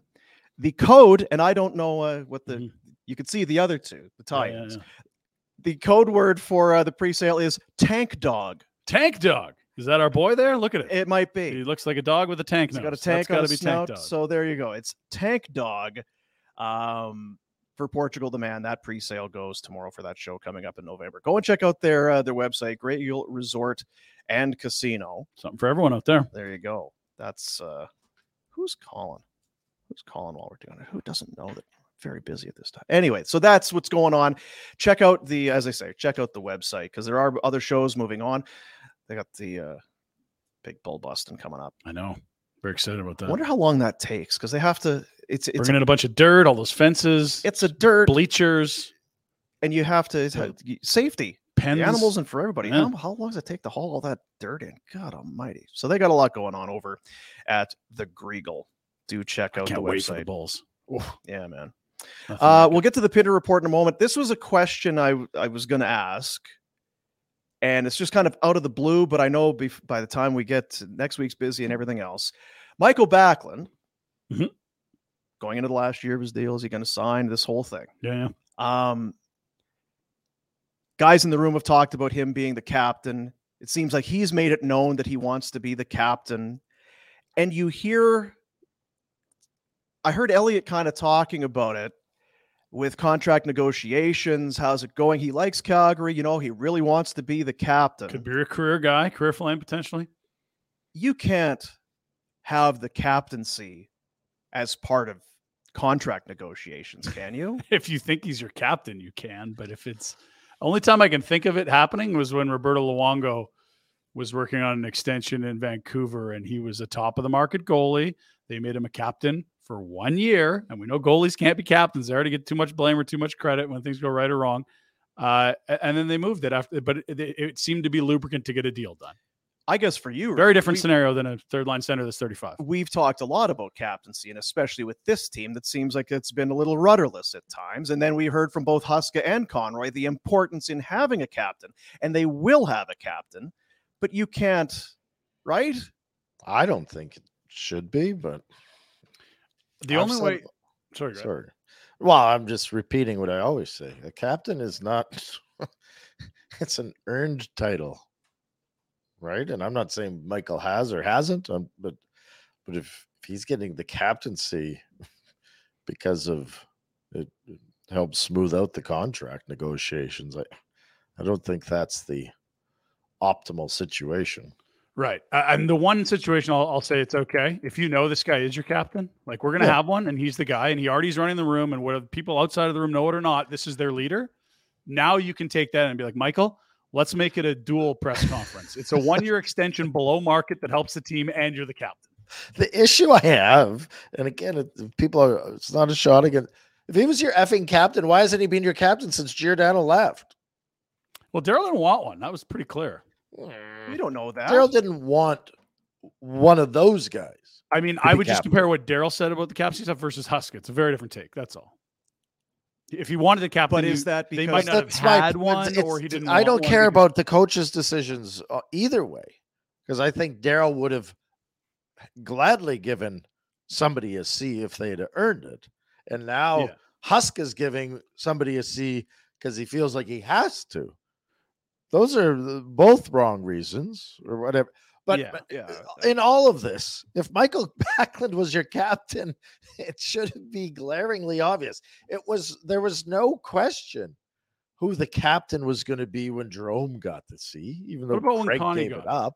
there was the one I no question who was going to be the captain that was when so Gio long ago, got- right? When Gio I- got it. Because was he not co-captains with Todd Simpson or something, and then Simpson left and he took over sole captaincy? Like it was a Lowry, he took it from Lowry. is that what it was? Yeah. So I mean, it's And Lowry had issues with Gilbert and blah blah blah blah blah. But uh, again, it all goes back to for me, you most McDavid's the captain because he was going to be the superstar. This, well, Face of the and league. Yeah. yeah, right. There's certain guys that get to be captain, but usually by the age of 34, with a vacant when you were an assistant for years prior to the captaincy's uh, uh, what what's the word I'm looking for? When it became an open or Vacancy, available. yeah. Like leading up to Gio leading leaving, Backlund was an assistant. If he was captain material, I feel like, well, there's a natural next stage or next step, or you know, and and now I feel like at the age of 34, it's I think it, it's fine. If he's your guy, he's your guy. If he is the guy, he is the guy. I just think uh, at 34, well, you're going to be back at this again in two years. He, yeah, it's exactly that for sure. Um, if it happens that way, I, it's it's a guy that's buying time for the next real leader, and maybe his habits are as such that that is a good spot, and maybe his relation with Husk is phenomenal. Like we're really into the wild speculation category because Huska knows this better than anyone. He was in that room the last five years, and if he was leery about not being a candidate, it's odd saying that we. And he was very firm and not quibbling about it. We need to have a captain. I don't want to be a putz about it, and I don't know why I'm so opinionated on it, but it's the guys in the room that should effing pick, not Yeah. the coach. No, I know, and I'm just saying, like Ryan but- would but- see that dynamic of, of was something missing last year, or is there a natural? Uh, Yeah, not to say he wouldn't agree with the players if the players Right. had a choice, but I did think it was interesting that he said, "Yeah, Craig and I will sit down and we'll talk about it, and we will have a captain." Uh, I've not played, but I do think that that should be something that the guys, Yeah. because you can put a C on whoever, Sure. and then if the guys are like that, so he's our captain. If eh, then you may as well not have a captain. And and we don't know. Maybe Huska and Conroy are meeting to say the team's voting. Here's the date of the vote. Like we don't know the process. We know that they both want a captain, and they saw that as an issue not having one the last couple of years. He kind of said in our sit down though, didn't he, that they were he and Conroy were going to sit down and pick a captain. I, I don't More or less. recall him saying pick one, but Anyway. certainly they'd agreed that this has to get done. Anyway, I think you certainly have to consult your leadership group. You don't anoint. Well, Players gotta- he's yeah. the only guy with an A.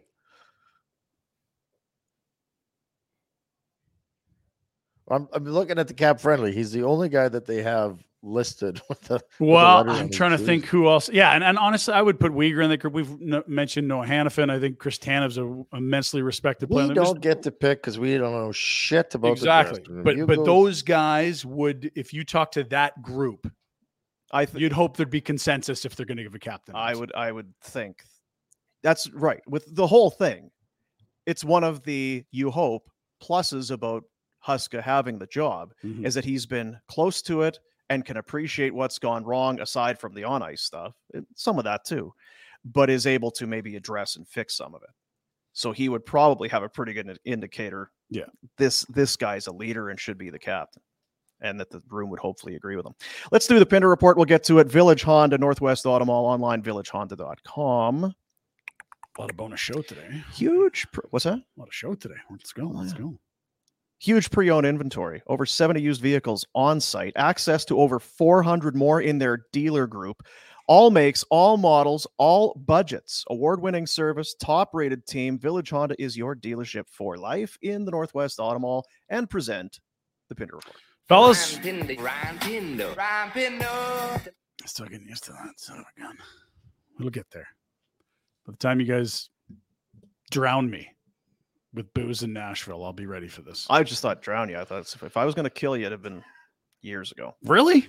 I got to crank this up, eh? Uh, we'll start with Mitch Love making the, his rounds around the NHL, interviewing for assistance position. Here's Darren Dreger, the insider uh, from TSN, saying, I'm circling back to Calgary to talk about joining Ryan Huska's staff. Assistant coach, head coach in the AHL. Those are kind of the options I imagine he's looking at. It was not the best of timing for him as all of the NHL head coaching vacancies, poof, were gone by the time the uh, Ryan Huska decision was done, assuming that Babcock does end up in Columbus once his contract uh, is completed in Toronto at the end of the month. And you would think at the same time, if any of those teams were going to seriously consider him, they would have reached out. I would Yeah. guess, And? So the question is what positions him best for success moving forward? Getting to the NHL level, where we heard in the interview process from Craig, being around the league is very important, or continuing to run a championship caliber program in the American League Championship may be strong. Like first place in the regular season in a 32 team league, back to back coach of the year. Really, really good uh, teams. So we'll see what happens on that front. That's the only Flames news Rhett's going to like. We'll save the other for the end. and we'll get to some NHL news. We talked about it quickly with Frank. A little more, I guess, cementing of uh, a lot of people's fears. The cap ain't going up. Only a million bucks. Not going to smooth out the potential nine to ten million dollar jump over the next two years. So it, it- it's going to make deals harder. And yes, guys on value deals become more attractive, Dean, but it's even harder to move any money at all now because everyone's drowning. Uh, the cap is right there. I'm sticking with drowning. It's a very dark theme. Submarines yesterday yeah. uh, we'll see how this affects things. But uh, now that we have that, teams know exactly what they can and can't do a week ahead of the draft. Hall of Fame day, Rhett? Are, they, are you getting a call? Has anyone called your phone? This is the day. Uh, uh, oh, he's muted. Yeah. A lot of times Lanny makes those calls, right? It'll be a Lanny big would be on the- board. yeah. Shouldn't Lanny be? Something's going on with my. Anyway, I, Phone, yeah. I I don't know. Something must be wrong with my phone that it's not coming through. You know, I'm Have you been retired for what is it, three year period? You need to be Uh, away from the yeah, right. at least yeah. Mm. Yeah. But I think Lanny's holding a personal grudge because I uh, Because you said no to him at the World Championships 15 years ago. That's let it. go, Lanny. He Let doesn't seem like a guy that would hold a grudge. That Let it go. but, yeah. Uh, one guy we hope does get the call is me personally. Alex Mogilny feels odd not to be included with the group they've collected at the Hall of Fame. And here's one of my favorite anecdotes that I've read recently on on uh, Mogilny. You'll like this, Rhett. We're in the locker room. Keenan's like all over this. Mogilny, and we're like, "Holy bleep!" Normally, he's not like not on Mogilny like that. Mogilny looks up and he says, "Mike, have you ever heard how I defected and how they fucking threatened my family? How they wanted to kill everyone? You think you're fucking scaring me?" End quote. Some F like sharps, it. but unreal. Hey, Mike, you're not scaring me about my power play work. I had to escape death to get here. Well, guys, let's really try and have a better second period. Okay, All right, then. Let's okay. go. Good luck. Go team, go. Surely the f- we can deal with this. That's right. That's right. American League game seven tonight, just as you'd expected. A game on the 21st day of June where the temperature is expected to be 38 degrees Celsius. I told you, Serge, it's too hot down there. Come on. That's not too hot if you've got shade. That is absolutely perfect. Oh, man. See, his hot yoga will just be regular yoga when it's dry hot. air there. Yeah, just Yes. sweating in his Just downward do it in the backyard. Who Yeah. cares? Get those vinyasas in. Uh, Gerrit Cole last night lost the handle on a fastball. Dean, it looks a little bit like this when that happens. Um, whoa! No, maybe he didn't lose the handle because um, there's a nice little breakdown from John Boy. Oh, jeez. Oh, damn it. Back here. No, that's the edit from last week's Oh, John poor Sterling. John. but, uh, some good editing. Poor John. Uh, did RJ do that? That's really Yeah, that's impressive stuff. Wow. Hmm. Baseball karma's a thing. Watch what happens when this, um, I want to say, young man or uh, uh, maybe young adult catches a fly ball. The move is don't be a Richard, give it to a kid nearby, right? If you're a baseball game, T-Mobile coverage camp. So this is why baseball is the greatest sport in the game. there it is. Look at that. Melendez Throws it Woo! to He's this pumped man, up, so and then he's like, oh. But he's like, you know what? No, I got to give the baseball to a kid. But then later in the game, Gooby, when Walsh hits the home run, the kid's dad's going to come up with the baseball. He's like, here you go. Now you got your ball back. You got two. He's like, you know what? No. Uh, this is incredible. Gives it back. yeah That is so amazing.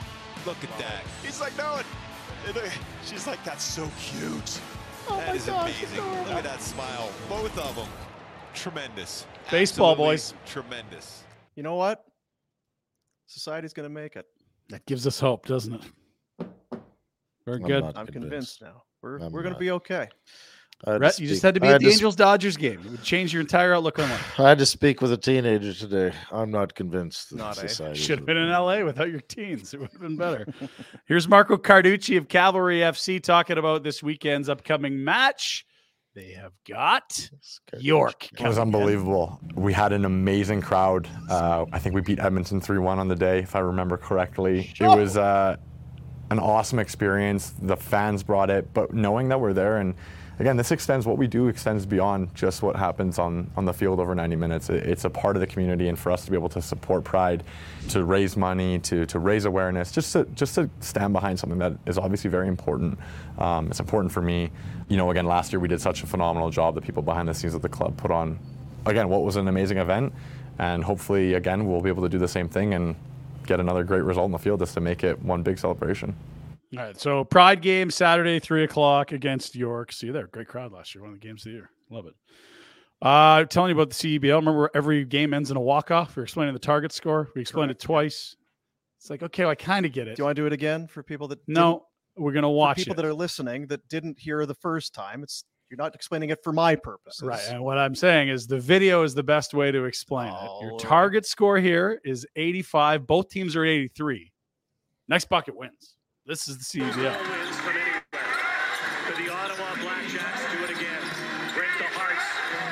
what?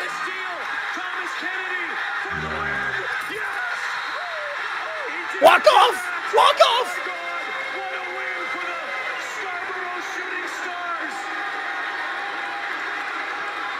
Come on, right. Scarborough. Do a better job with your name.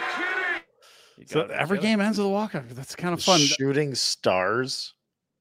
They're shooting and they're stars. North Star, stars, hmm. shooting. stars. Now, not every game ends in a in a walk off.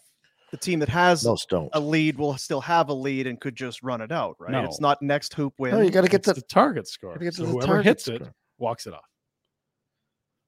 We tried twice. That was. You got to explain it again. I'm gonna have to explain again. Okay. but not both team like when there's four minutes left, the next stoppage, they will add nine points to where the leading team's total is. That is your target score for either team. Whichever team hits that wins the game. So if I'm Someone will hit a bucket that walks off the game. So if I'm every game. Boom, so he could be beating me by a hundred, like I Yep. got to get to and 100, 109. it could be 100 to 0. He has to get to 109 is your target score. right. Hmm. But the team that has a lead is still closer to winning than a Of team that didn't are. have. Yeah. a lead. That's, Yes. that's you're in the lead still. Right. Changing who's in the lead. You just they're gonna have to walk it off a little quicker there. huh? Okay. Sorry. Confusing things. Rhett, um, I don't hate the dude. rule. I just hate you. That's what it's, Change. that's, that's what it's coming down. to. Change the camera, not- not at me. That's tough. I'm going to audible pretty hard here for Jack because we're way late and we can save some of this for tomorrow. What? But uh, Mhm. Retro was asking What? for a snow update. Here is uh, Sunshine Village yesterday. You say, "Is there snow out there? I got snow. What about uh, what do we got for? You know, the mountains got snow." Rhett, this was 20 hours ago. Just saw it on the socials and thought we'd throw it up because it's uh, well, it's a lot of snow for the 20th. Look at this. It's coming down. That is uh, that's a lot of snow. A lot of Lift- snow. Are the lifts open? Let's go. I mean, uh, it's not hiking weather all of a sudden. They- they're- How about that? skis left. It's not what not June 20. Sunshine Village. And uh, finally, Rhett, you're gonna hate it. This is a new ad late to the show. Your boy, Jonathan Huberdeau, has got some non-traditional. I didn't get it. You did- come on, you said it to me. You said Rhett's gonna love it. If you said something, to me, you say Rhett's gonna love it. You got to get it. Oh, come, Come on, on, Jack. Uh, What? Let's play the explosion video. You got to get your first shovel, Jack. Ah, Jack, Gonna get the shovel. first shovel. Jack, we can are you like? we can end the show on it. We'll do that because we still got other things to do. All right, yeah. We're, But uh, what are we in a rush for? Are we in a rush? We got to get out of it. or What? Pinder's done. He wants out, and I'm Yeah. hungry still. Salami. It's delicious. okay, fine. Oh my God. Yeah, Yeah, that's, that's right. right. Okay. Jack. Well, finally, then, the shoveler has dash cam, and we got some great footage. Where was Oh. this in Buffalo, Rhett? Because this looks horribly dangerous, and I'm worried about her safety and all these other Bills fans that uh, this doesn't look good. Dangerous stuff. Right. Thought you had dash cam because. oh boy! My goodness! There's a mushroom cloud there. Oh, That's dear. Brett's starting the barbecue. you can't leave it on overnight and then Do you light smell it. propane? That Boom! Idiot Steve Montador and my dumb roommate Deke did that when I was traveling in South Africa. Oh, Th- Dear. They went, they left the barbecue on, and they came, ho- but it was burnt. They came home, and the house was nearly lit up. Oh, Oh dear. they had to get to the bar. I Have a think a, few. couple. Uh, I think it was Duane and Brent in Sutters. New York. Wow. I think they did the same thing. They were having a barbecue, and then, uh, hey, you know what we should do? Go home to Viking. It's the off season. No. I think it melted the friggin' siding, and I think there's something to that. Yeah. Doors are locked. That's not Yeah. ideal. All right, that's Pinder Report. Bill John. Push a couple till tomorrow. All right. Uh, for the entire month of June, Village Honda collecting recyclable pop cans and bottles for donation to the Cochrane Containers for Critters program. Help them help pets. Stop into Village Honda today with your donation. Village Honda. So he's going to get it, right? He's gonna get it. We'll finish showing. I just want. I think the perfect ending of the show is we watch Rhett react to this, and we're gone. See you tomorrow. See, I, I think we need to try and bridge the relationship between Rhett and Jonathan. I think there's, you know, we we need to feel like you're not helping. He's only seen the worst, but I- I, that's he might what be I'm seeing saying. the worst today. Maybe today's rock bottom. And here he is pushing an old lady down the stairs. Oh, well, see, that's why I hate that contract. I told you. They shouldn't have Ah. signed that guy. Okay, I got it. Do we want it? Yeah, we better hit it. You gonna hit it now? So what are we looking at? Set it up again. What are we doing? Well, I mean, it's going to be pretty self-explanatory. It's, All it's an off-season regime. I'm sure this is what Rhett was doing back in Saskatoon in his off seasons. Hmm. Le corps, 4 pouces, l'air de la bouche. Inspire par le nez, expire. Tête le corps. So he's standing on corps, 4 pouces. One leg, standing on one leg. blowing up a balloon. Inspire par le nez, expire. one leg on the Tête le ground. corps.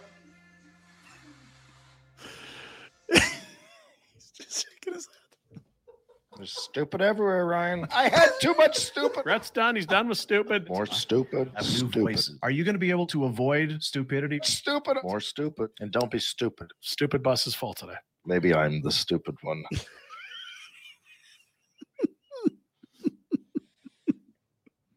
oh, for Christ's sake. Now listen. just- that looks hard. Blowing up a balloon? That. Well, you heard him tighten up the core. He's telling you you got to. Dyden. I got, so I was gonna. You're wrong, Dean. Blowing up balloon is very accomplishable, mm. but Bas Rutten on Rogan the other day talked about his breathing, and he's got a new apparatus. So maybe they're it's this sort of thing. I don't know.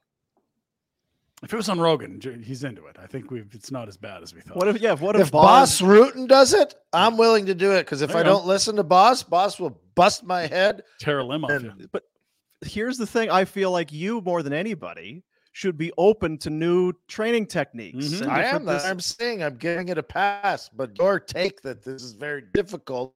Or that, oh, tomorrow, well, I might be driving. If I'm not driving, I may demo this. I would love that. Please, I don't care if you are driving. Just please. You could. There's some rest stop somewhere where you can pull over. Making a comeback. Maybe that's at the NHL combines now for the Yeah, kids. look at the ease Hmm. in which he can. Very impressive lung capacity, Dean. I like We're gonna have to move him up. our out. I wasn't working out in June. I'll tell you that. There you go.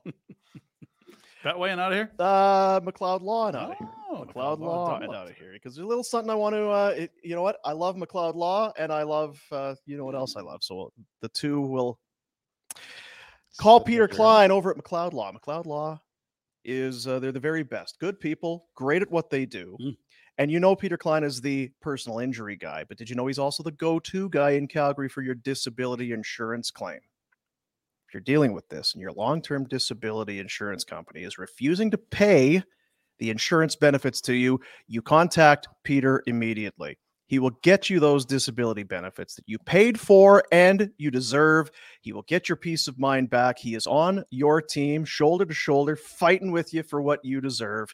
Get a hold of Peter Klein and McLeod Law today. This date, which I believe is still June 21st, we started the show June 21st. I think Summer solstice. Yeah. Hmm. 2003, on this date, one of the greatest NHL drafts in the history of the National Hockey League. Do you remember it? You weren't listening to me, so it'll be tricky. Me? I don't Um, know. It was, it was 2003. 2003. Yeah. What do you think I was doing in 2003? I don't know what? Watching the draft. You're at Stampede, getting ready for. You're mm-hmm. picking out your boots for Stampede. That's what you're doing. Yeah, you're getting gunned. Marc Andre Fleury goes first overall to the Pittsburgh Penguins. The Calgary Flames, with the ninth overall pick, selected Dion Phaneuf. Enough done. It's as happy as Darryl's ever been. in this draft as well. In this first round, you had Phaneuf, obviously, and Fleury, and Eric Staal, Dustin Brown, Brent Seabrook, Zach Parise, Ryan Getzlaff, Brent Burns, Correct. Ryan Kesler, Mike Richards, Corey Perry. It's one of the greatest It is. first Dustin rounds. Brown just moved back to Buffalo. Is that right? Pick him up. Big news Definitely, around here. That's big the 03 class. There's many hoping or thinking, squinting that maybe this could be competition for the 03 class, the one we're looking at. You go to round two, not to jump on you there. Loui Eriksson played over a thousand games. Patrice Bergeron went at 45. That's Shea crazy. Weber, don't bring up Shea Weber. Uh, anyway, Shea Weber played over a thousand games. You you scroll through this draft, and there are so many. it- it's not just you know, spot games here and there. 400, 500, 600 games. Guys were guys were players. Lee Stempniak in round five. Brad Richardson. I wonder if there's. Uh, I'm. I'm. We gotta go. So no, we don't. Where are we going? Go we're ahead. I'm hungry. I want some salami. Pavelski, round seven. Would there be any scientific reason why that group had success? I'm trying to correlate the Yeah. lockout and that group. Well, it was before the lockout, so it's going to be tough, right? Um, I know, but that's the point. Maybe they all cooked a little longer. You're thinking? They cooked a little longer. There was a bunch of guys, uh, older guys in the NHL that, d- after a year off, couldn't perform as good, Mm. right? Like, I also think sort of just great breeds great. Like if you're great, you sur- you play against great people. us. Exactly us. Totally the exact same thing as that. Uh, but no, if you're that same like the 03 class grew up playing against each other every year, and just that level of competition was slightly higher than all these other years, they made each other better. Maybe I don't. I might be stretching on there, but that, that would be my take on it. Every time they go play provincials or represent their country at U16s, U17s, whatever it is, it's like, damn, like we got to be at our best here. And it took a while because for the longest time, Hugh Jessiman, who was taken by the Rangers at 12, uh, hadn't played a game. He was the only guy in the NHL th- or in that first round that hadn't played an NHL game. He has two to his credit now. So Yeah, yeah. every Specimen. player selected, 30 in that round in that draft, everyone played at least two games in the National Hockey League. Abbotsford Heat, great, huge adjustment. Yeah. Not great, but definitely breathed some air there. So there you go. And and man, when Phaneuf, you almost had to keep he and Big D apart. Boy, there was Twitter pated right Just out the gate. kind of uh, uh, open mouth kissing right on the podium. And what was it? Coburn and one other D went ahead of him, and the, the Dion slid there. Darryl couldn't have like you may as well have been on a carnival ride. He was just Ryan Suter thrilled, at yeah. seven to Nashville, Braden Coburn at eight to Atlanta, and then Phaneuf to Calgary at nine. When we look back at Dion's, and we'll move because that's for McLeod Law, obviously, personal injury lawyers, community, part of the community, whatever it is, whatever your law needs are, these are the people to contact. I don't know how else to put it because whether you own a business, whether it's something personal, it's injury, whatever entanglement you're in, then McLeod Law are the people you need to contact. They will help you through and get you where you need to be. McLeod Law. Um, how would you classify Dion's career? It was kind of like a supernova. It was like onto the scene with the huge bang, and then it was like, oh, well, Calder nomination, twenty as a rookie. Captain of the Leafs, played on that World Junior team, which was also good, obviously tied with this draft. That one class, there was no NHL season, so they had access to all the top players. So it's Getzlaff and Bergeron and Perry and Phaneuf and Fleury, and everybody was on that team. Um, He was one of the most feared open ice hitters in the game, if not I the think at he a time. uh, era late. I, it also he just tapered off. Like what made him special, he stopped doing. Yeah, you couldn't do it as easy anymore. The game changed. It was. and I wonder to that I mean, point, you Rhett, can't argue with his. I mean, he had a great career. Mhm. It's just did he reach the potential you expected to him after his three first three or four seasons? Yeah. And I don't know that he did. If you looked at five year segments, his first five would be the best. you just have to adapt probably and I, I i don't know he was so renowned for those open ice hits and he was such a punishing hitter that sometimes at, at some point your body is taking a bit of that punishment itself. I don't want to say that he made it got the money and then took his foot off the gas. It's in the limelight though, wasn't kind of you know the kind of a big accusation but and i don't know if there was a turning point but he went from like you say uh, uh, just uh, everything you could have wanted in a player in a defenseman and then it really did taper off guy could hit and shoot and Twenty as a rookie, D man. That's the thing. It's not. Like, It's wild. he was a hitter and a shooter. Yeah. and you're just a shooter Until it's canceled, it's not canceled. big shooter It's true. wow That's Time been machine. great. I gotta go. what do you Rhett. have to do I gotta Let's go drive back to coffee, Calgary. sit in the fridge, waiting to be Go eat more cheese. And We got to do Betway and we'll be out of here. Got to get do the it's the summer solstice. Get the Betway app and you my bag own the Betway bets. Bet responsibly. Bet the responsible way with Betway, the official betting partner of Barn Burner. You got Dino. I got a couple going to baseball. I'm back at it. I uh, I needed a little. You need a breather. day. Just needed a breather. Oakland at Cleveland. Going to take the Cleve minus one and a half runs at a plus 150. And It's still Oakland, Oakland. yeah. Cleveland's, uh, I think, second in their division. Atlanta at Philadelphia. Now, Atlanta, what did I see? They've won seven in a row. Ooh, Phillies have been good as well, but they're coming off a loss. I'm just, I'm getting plus money with Atlanta, Yeah, ride the wave. plus 110. Uh, I got some golf as well as some CFL in here. We're going to start with the PGA Travelers Championship in Connecticut. Rickie Fowler's been Oh, on Ricky. a heater. Top 10 pays you plus 300. And I don't mind the Leos, even if they are going into Winnipeg, getting nearly a touchdown. It's a large spread for a 2 0 Lions club. I'll take the points. I think they are banged up Cool. going into Winnipeg. Just lose by six, boys. Let's do it. You're all band together. We can lose by six, and Pinder will make his $2 bet payout. Betway, get the Betway app. Betway, Betway, Betway, bet the and in Ontario 19 or over, but uh, thank responsible way, Dean. Good, uh, good on you, Betway. Tomorrow, what do you want to do? Thursday, You're not here Friday. not a Friday. What are your plans, Warrener? I might be driving tomorrow. So. We might have a, uh road trip Is it update. odd From, that I haven't committed to that yet. no, but yes, Okay. most humans would have. But for you, this is very much how I thought it would play out. It would be helpful for probably many other people to know Mm-hmm. what you're up to, but What that the hell you, difference does it make? To Well, I'm in other Edmonton people? on Friday, so if we knew we had you Friday, that would be nice. yeah, but- if I knew you were here tomorrow or mm. Friday, Well, I'm not going to be there no matter what. just for know. available for the show is is what it is. Oh wow, I'm driving. I've done the show driving before. Great you did. He was driving to Pittsburgh with yeah, his and kids. then remember? and then you just log off halfway through. It's oh, I guess I guess he's gone, and then it's juggle fest for Little uh, walking sticks. Boom. yeah for the guy back here. You're a professional, dude. You've been doing this your whole life, Yeah, with you. so Yeah. you can handle it. Don't be Yep. surprised by expected behavior. Mm, I don't know. All right. See you, Rhett. Hopefully, Bye, buddies. Oilers suck.